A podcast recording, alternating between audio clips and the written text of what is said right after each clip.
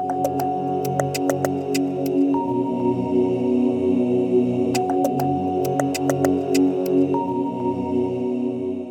to NECA in the Know, a podcast for healthcare providers in the HIV field. I'm Mariana Braitman. Today we're talking about some important updates that were recently made to the DHHS guidelines. And with me, as always, is John Faragon. So, John, what's the latest on the guidelines that providers need to know about? Well, first of all, good morning, Mariana. Thanks so much for doing this again and uh, being with us today to to kind of help us get go through some of this new information. So, um, you know, if you recall, um, if you've been listening to these podcasts, we did uh, review uh, the new drug called Cabenuva, which is the cabotegravir and rilpivirine injectable uh, medications. We, we, we've done that before. Um, right after we did that, though, however, in February, just recently of, of, of um, 2021, the Department of Health and Human Services, the DHHS guideline uh, panel, actually provided some recommendations um, around this uh, cabotegravir rilpivirine injection. Um, so I thought it would be good for us to just kind of highlight what the guidelines think uh, as far as where we should be using it, what we should be doing with it. Um, I can say that's probably some of the information that's in the previous one on the cab rilpivirine uh, will be repetitive for what's in this uh, in this um, update, but I think it's still important because uh, you know once something is is added to the guidelines, I think people feel a little bit differently about it probably feel more comfortable about about using it. Um, so I think it's important for us to review what the DHHS guidelines say uh, about this new injectable option. Okay, so let's dive right in. What exactly do the guidelines say? Yeah, so so Mariana, basically, uh, you know, all, obviously, all of the information that that's in the label and also that's in the in the DHHS guidelines is based on the clinical trial results, and there were two large uh, randomized clinical um, uh, randomized controlled trials. And the pan- panel recommended that once monthly cabotegravir and rilpivirine, the intramuscular injections, uh, can be used as an optimization strategy um, for people with HIV who are currently on oral therapy. Um, so they would have to be on oral therapy and have documented viral suppression. So their viral loads have to be undetectable for at least three months, um, although that optimal duration is not is not defined. Um, and in addition to that, being undetectable for three months, um, uh, and, and, also um, uh, being on oral therapy, they have to have no baseline resistance to either medication. So if they have resistance to rilpivirine or cabotegravir, the two injectables that are in this uh, in this combination, uh, you, you want to make sure that they, they they wouldn't receive the drug. No prior virologic failures. So this there's not a lot of data um, uh, for cabotegravir in people who have failed previous regimens, and and they also shouldn't have active hepatitis B. One of the things we often forget about with some of these two drug regimens is that when you take out the TAF, which is the tenofovir alafenamide, or the TDF, which is tenofovir disoproxil fumarate, then there's another combination, uh, and lamivudine. It's also another drug that's in some of those combinations. If you take those drugs away, they often um, re- remove the person's treatment for hepatitis B. So unless they're receiving an, another oral medication for for for active hepatitis B, if they have hepatitis B, you wouldn't want to just put them on this. So, bottom line with this question, with this point, is that um, if they have active hepatitis B, make sure they're on um, a TAF FTC or TDF FTC, TDF 3TC. They have to be on something that's going to cover the hepatitis B because the CAB and the rilpivirine will not provide activity against hepatitis B. Um, also, because of lack of data, they have to not be pregnant. They're not planning on becoming pregnant. We don't really have enough information on using these injectables in that setting. And also, I think um, also it's important, even though this is an injectable medication, there are some medications that we have to be careful of that have significant drug interactions with cabotegravir and rilpivirine. Uh, during the oral lead-in period, which is required for the first four weeks um, with cab rilpivirine, we have to make sure that the patients are not on proton pump inhibitors because those would interact with the rilpivirine. So again, you know, this is a lot of this we've discussed in the previous edition, but really this, this 28 day lead-in period is really really important to assess that tolerance to these drugs. And and i think that most providers would um, would, would agree that if you put somebody on a long-acting injectable and you have a problem it's going to be difficult for you to figure out what to do right? But at least if you have that oral lead-in period you, you can um, certainly assess tolerance in, in those first couple of weeks. So really uh, i would encourage also for clinicians to to refer to the product label for for some of the information regarding IM dose administrations as well. Um, and some of the manage, management strategies for, for planned and unplanned doses. There's a lot of good information in, in the label, but at least it's added to the guidelines. And I think that's really the important piece that we really wanted to make sure that we talked about today. And as a reminder for folks, can you go through how this is dosed again? Yeah, sure. So this is a little complex, and I, and I, encourage you to again take a look at the label, and also it's in the guidelines now too. Um, but the oral lead-in is first. The, the tolerability to cab and rilpivirine, cabotegravir and rilpivirine should really be assessed again using that oral um, lead-in uh, uh, period for, for, at least 21 days. You take uh, each of the pills once daily uh, with food for at least 28 days prior to starting the IM injections, and then basically the first IM injection should be administered on the last day of oral therapy. Um, and that's typically with a loading dose of cabotegravir, 600 milligrams, and rilpivirine, 900 milligrams, given as two separate injections in separate uh, ventral gluteal sites. So the, the volumes here are really important too. It's a, the for the for the loading dose for the first shot, it's three mLs for each drug. So it's three mils for the cabotegravir 600, and it's three mils for the rilpivirine 900 milligrams as well. So it's a total of six mils, three mils in in um, uh, in separate in separate sites. Um, and also, so what happens next? So you've given so you've given the oral lead-in, you've given the, the first the first month uh, injection. A month later, you actually do what we call continuation therapy, and that dose is what you would give every month thereafter, and that's giving at a dose of cabotegravir 400 milligrams with rilpivirine 600 milligrams. So those are two ml shots um, moving forward, uh, also given as two separate ventrogluteal IM injections. And that usually begins thereafter with, with an administration window of about plus minus seven days. So, so oral lead in, um, and then you have the three mil and three mil for the first month. And then the second month, you do two mils and two mils then you follow basically every month you do two mils and two mils until um, until you're either either stop therapy or else the patient misses a dose long enough where you have to have to reload them. Um, so uh, one of the things too that, that, that I think is important for people to be aware of, and there's a lot of specifics in the in the label, but um, the, the needle length is actually important as well. So um, IM injections in non-obese patients should be a one and a half inch. But for uh, obese patients, you really need that two inch needle, the longer needle, to make sure that you're getting into the, deep, deep into the uh, into the muscle. Um, so some of the uh, uh, uh, contraindications with gluteal fillers are important for us to know. Also, making sure we have proper storage and preparation techniques. And other specific t- details can also be found in the full prescribing label. And a lot of that we did cover in the in the previous in the previous uh, uh, in, in, the previous version when we talked about capropivirine. All right, John, now for the most important question, at least in my mind, what do we do about missed doses? Yeah, it's funny you say that's important. It's important, I think, in a lot of people's minds, right? I think it's it's it's the key. Like, what do we do? Um, and I think one of the things about these long-acting injectables, they're great for people who may want an injectable. People, I think, are feeling that, well, geez, maybe we can use this for people who are non-adherent and they may not be the best option for those patients because again there are problems when you when you potentially miss it. But there's really it's a great question and it's an important one. Um, the long acting cabotegravir and rilpivirine have what we call extended half-lives. So it's usually five to five five and a half to 11 and a half weeks for cabotegravir and it's 13 to 28 weeks for rilpivirine so we're talking about injections that will last for a long long period of time.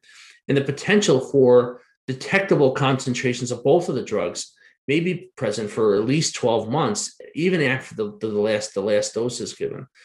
So that's really, really important. So people who miss doses or stop therapy are really potentially at an increased risk of HIV virologic failure and potentially the development of resistance because you have this kind of long tail on these on these on these two medications after you stop the medication. So really, patients need to be fully informed of this risk, uh, and you know if they're going to come off the injectables, obviously you put them on oral therapy. But um, but if it, but if you don't know they stopped the drug, it really gets a little bit a little bit complex.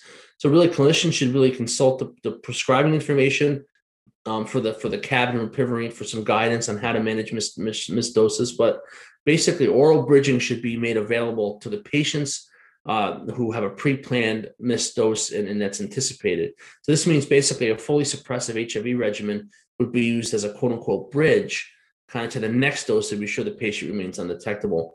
Unplanned missed doses beyond that seven day window period should really prompt reevaluation of whether or not the person is an appropriate candidate for injectable therapy. Uh, but but but the most important piece is that if injections are missed by more than two months and the regimen is reinitiated, you need to restart administration using those loading doses, the three mil and three mil. So again, if you go beyond two months, okay, um, and, and the regimen is going to be reinitiated, you need to reload them with that three mil, three mil. You don't have to go back to the oral lead-in therapy, but you do have to make sure you use that that loading dose again.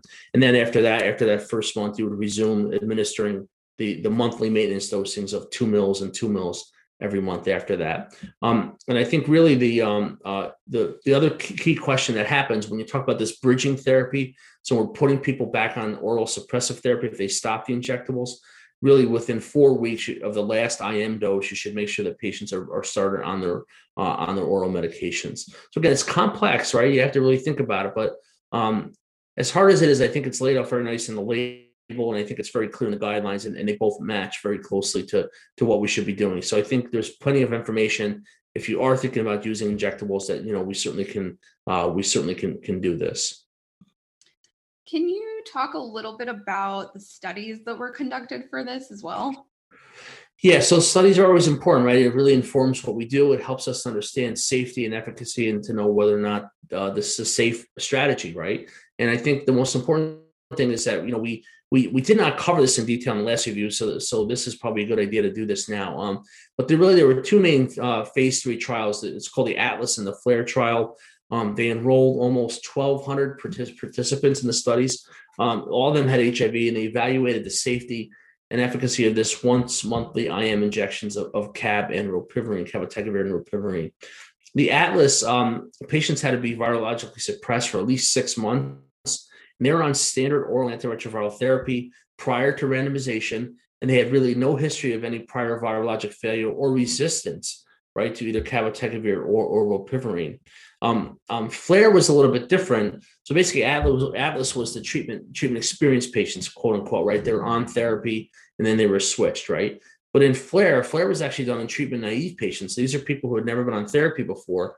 They had no baseline resistance to cabotegravir or rilpivirine, and they were started on that oral regimen of, uh, of dolutegravir, abacavir, lamivudine. So that's that's a drug called Triumeq, and then they had to be virologically suppressed at 16 to 20 weeks, and then they were basically randomized to either the um, to continue their oral antiretroviral therapy or to to, to the IM CAB once once a month. All right. So again, very very different designs in both of those studies, but both of these studies use this one month lead-in phase with oral CAB. So even if you were you were treatment naive or treatment experienced and you were suppressed on whatever regimen, you were switched for the first 28 days and put on CAB rilpivirine. So cabotegravir plus rilpivirine tablets for 28 days before the first IM injections. And again, that's important for us to know because we need to try to assess.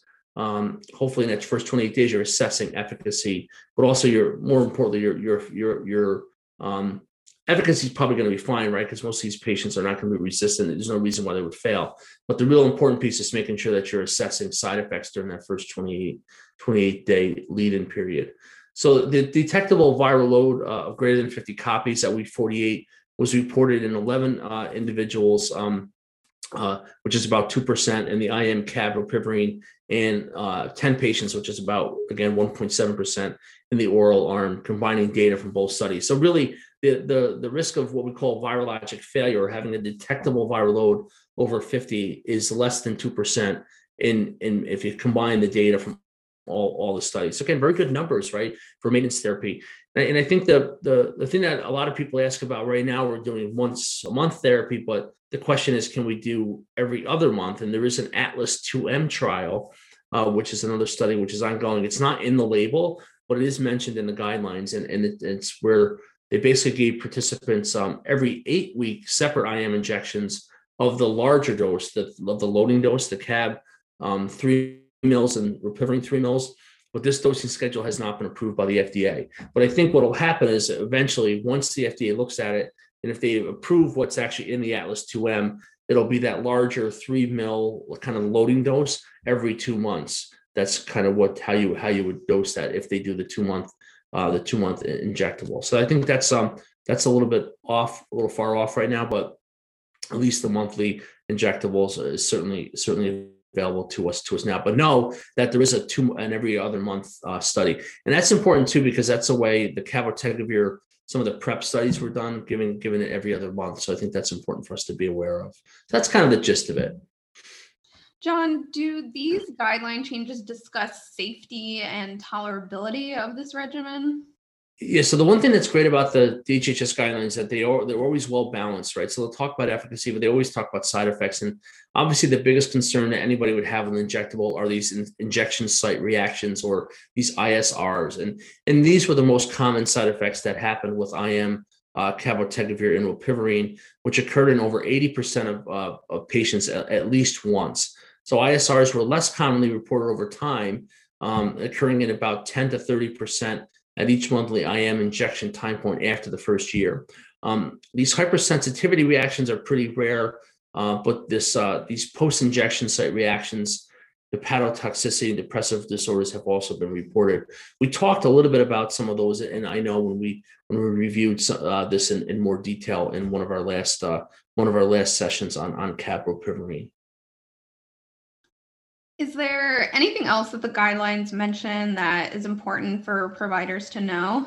Yeah, I think there's um, there's a couple things. I, I think um, they they have a section called special considerations um, as it relates to the new injections. Uh, I think in particular the the the um, providers need to be aware that switching to long acting injectable therapy can really be advantageous for some patients. And you know, some people are sick of taking pills. We call this pill fatigue.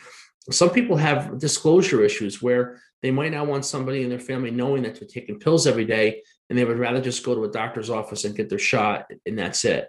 Um, there's a lot of stigma still ta- uh, still with taking oral medications uh, for HIV, and I, I think some of this for some patients it may improve their quality of life. And you know, some of the studies, you know, they they patient the, the studies always show this. They they do a study and they give people injectables, and they ask them, "Do you like the injectables?" But the the patients already knew they were going to get injectables, so they're already they're of course they're going to have say that it's it's working for them because they're happy with it because they went into the study to get injectables, right? So some of the data that around quality of life I think is hard to assess, but for people who are on injectables, if they if that's what they want to do, um, they probably will have an improved quality of life because there's a reason why why they're picking it. So these are really individualized, I think, discussions with providers and patients. But it's important for providers to realize that most of the treatment experienced patients enrolled in CAB, cabotegravir with rilpivirine, were selected based on good adherence and engagement in care. So these people were already engaged. And so the point here is that they really need to be engaged in care and suppress in order for this really to be an option. Um, I think studies of, of people with non-adherence to oral therapy are actually being done with cabotegravir rilpivirine, and I think I think we'll know. But the key point here is that you know, obviously the can't get missed is that cabotegravir does not have that hepatitis B activity. I know we mentioned it before, but I can't stress how how important that is. With active hepatitis B, they need to be on something that that's going to be appropriate for oral hepatitis B therapy. Um, drug interactions can be issues as well, but again, there are some drugs contraindicated um, but in our last review of the Cabenuva, we we covered drug interactions in detail. But really, the bottom line here is making sure you have the the, the right patient, um, and the, the the patient selection is really, really the, I think the key key piece. So, is this whole cab RPV combination even feasible?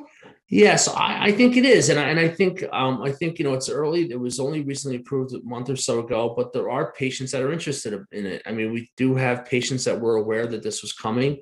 Um, we certainly do have patients who may come to you and say, "Listen, I want to go on the injectables." Um, I think providers are also thinking about it as a potential another option for some people. Um, but the practical pieces are important right now, right, you have to come in every single month. So, you know, the person who comes to the clinic every three months or every six months for their HIV visit because they're stable and doing well and they just maybe don't need labs as frequently, they might not be coming every three, every six months. Or uh, they, they may be coming only every four or five, six months, not every three months. But here you have to really make sure you come in every single every single month to make sure you're getting that shot. So the clinic staff need to be um, really aware of that. And this is something that's not going to be self administered. So it's not going to be giving yourself an IM injection at home. So they really need to come into the office to make sure that this happens. Um, some another potential way is to go into an infusion center, although it's not an infusion, but they might be able to do the injectable in kind of that setting. That might be another way to, for, for it to be done. But pay, the clinic staff really needs to work with patients closely to make sure that missed doses are, are, are taken care of to ensure um, uninterrupted oral bridging of ART when missed doses are planned. And then again, if these unexpected missed doses occur, providers really need to assess whether or not the drug is a, the drugs are appropriate uh, and whether or not continuing continuing injectable therapy is appropriate um, to minimize the risk of developing resistance. Many of the HIV patients who are on oral therapies for medical and or medical mental health disorders as well. excuse me, sorry. And um, counseling patients to emphasize the importance of continued adherence to the oral therapies for other indications is essential. So it's great that you have, you know, the injectables for the HIV piece, but if they're on other oral medications, they're still going to need to take those. Um, so again, if somebody's looking to be just on injectables, you know, for all of the drugs in their regimen or all the drugs that they take every single day, obviously we have a lot of comorbidities the HIV population. This, this, you know, this may not be uh, the best option. But for, for people for privacy or just looking for uh, a different way to administer their HIV medications, this clearly is is a potential option. And I, you know, I, I hope that people, um, at least that people are listening today, you know, are just aware that at least it's in the guidelines it's addressed, and I, and I think you know it is a I think a really a good option for some patients based on the data um, and based on some of the um, uh, you know depending on that patient population that that really wants to go on injectables. So this this is certainly an option for them. John, thank you so much for walking us through all of that. I know how important it is to stay on top of any new updates to DHHS guidelines so that we're all up to date on the latest information for HIV providers.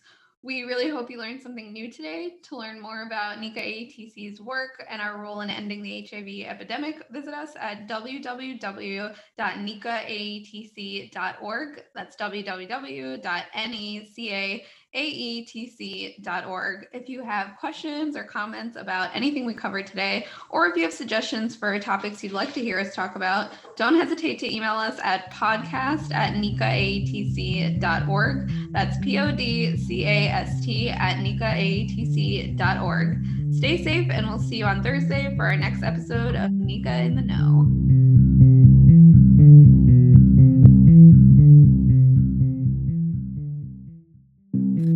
This presentation is supported by the Health Resources and Services Administration, HRSA, of the U.S. Department of Health and Human Services, HHS. The contents are those of the authors and do not necessarily represent the official views of, nor an endorsement by HRSA, HHS, or the U.S. government.